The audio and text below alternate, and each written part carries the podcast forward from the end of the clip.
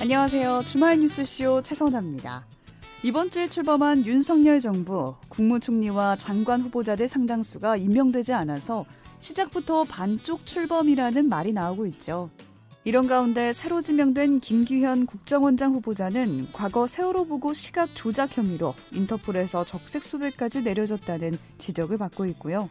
이른바 부모 찬스와 과거 발언으로 논란이 된 정호영 보건복지부 장관 후보자는 부정적인 여론에도 불구하고 불법은 없었다며 자진 사퇴를 거부하고 있습니다. 이를 비판하고 있는 민주당에서도 현역 국회의원과 보좌관들의 성 비위 논란이 이어지고 있는데요.